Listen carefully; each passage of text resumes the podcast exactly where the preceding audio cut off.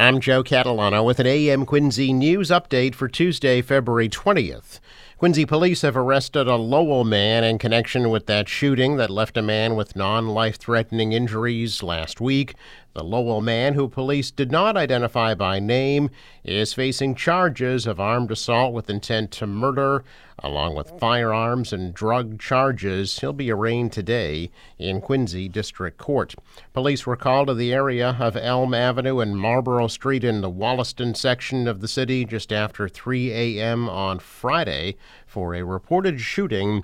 The victim was taken to Boston Medical Center for a gunshot wound to the thigh. The suspect was arrested later that night. Any witnesses with additional information are asked to contact Quincy Police. Police say the shooting does not appear to be random at this time.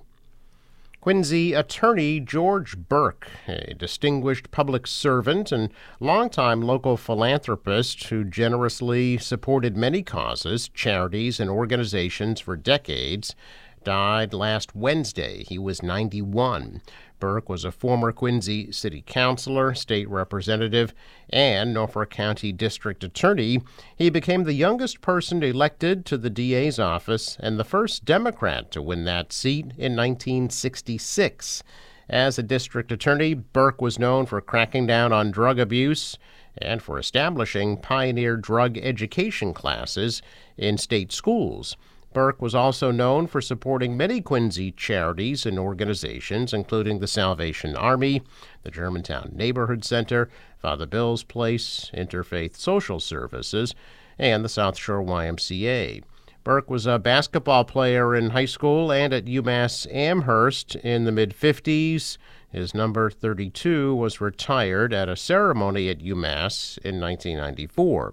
Burke was a 1950 graduate of Quincy High School, where he captained the basketball team and is a member of the Hall of Fame. Also attended Thayer Academy, where he was captain of that school's basketball team and a member of the Hall of Fame there. Burke graduated UMass Amherst in 1956 and Boston College Law School in 59, where he was class president. Among Burke's more notable contributions, successfully bidding on a colonial silver tankard in 2001.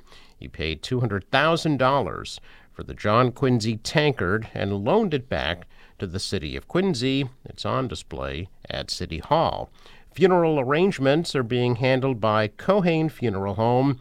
Visiting hours will be held this Sunday with the funeral on Monday. A Quincy teenager was not injured when a car he was driving struck a utility pole in Quincy Saturday morning.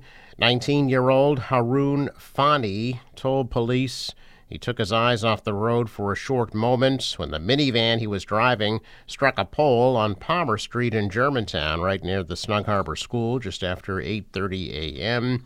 Fani was not hurt, but the pole was snapped in half blocking Palmer Street in both directions. Quincy DPW workers created a temporary traffic lane by cutting a chain link fence to allow motorists in and out of Germantown while the accident scene was cleared. Fani told police he was traveling about 35 miles per hour and drove through a puddle just before the crash, but police say no puddle was observed. So far, no citations have been issued. It was a very emotional time for everyone, but with his guilty verdict, the family can finally breathe a sigh of relief. Michael Chesna's family finally getting closure after a jury found Emmanuel Lopes guilty of the Weymouth police sergeant's murder, along with 77 year old Vera Adams. Both were shot and killed in July of 2018. His first prosecution ended in a mistrial in July of last year when a jury couldn't decide whether Lopes should be convicted due to his history of mental illness. Second trial with a jury from a different county began last month. After more than a week of deliberation, that new jury found him guilty and now faces life in prison. Lopes will be sentenced on March 19th. The Cohasset man accused of murdering and dismembering his wife is scheduled to be sentenced today, but for a different crime. Brian Walsh is due in federal court to be sentenced for selling fake Andy Warhol paintings. An international art fraud scheme he pled guilty to in 2021. In a twist, what, if any, prison time he gets today depends on how the judge sees other accusations of fraud that Walsh is accused of committing also separate from the pending murder case where Walsh is accused of killing his wife Anna in their Cohasset home. Walsh's art fraud scheme defrauded three victims out of hundreds of thousands of dollars. One of those victims was Ron Rivlin, the owner of Revolver Gallery in California, the largest Andy Warhol gallery in the world. Walsh was still able to sell him a fake after pleading guilty in the art fraud, Walsh was about to be sentenced to time served, but toward the end of the hearing, the judge learned that a check from Walsh had bounced and stopped those proceedings. Members of the Brockton School Committee are calling on the city's mayor to ask Governor Maura Healey for National Guard support amid safety concerns at Brockton High School. School committee members Joyce Asak, Tony Rodriguez, Claudio Gomes, and Anna Oliver sent a letter to Brockton Mayor Robert Sullivan last Thursday asking that he request temporary National Guard support at Brockton High School from Healey to assist in restoring order, ensuring the safety of all individuals on school premises, and implementing measures to address the root causes of the issues they're facing. However, in a statement from the mayor, Yesterday, he says he does not support utilizing the National Guard at Brockton High School.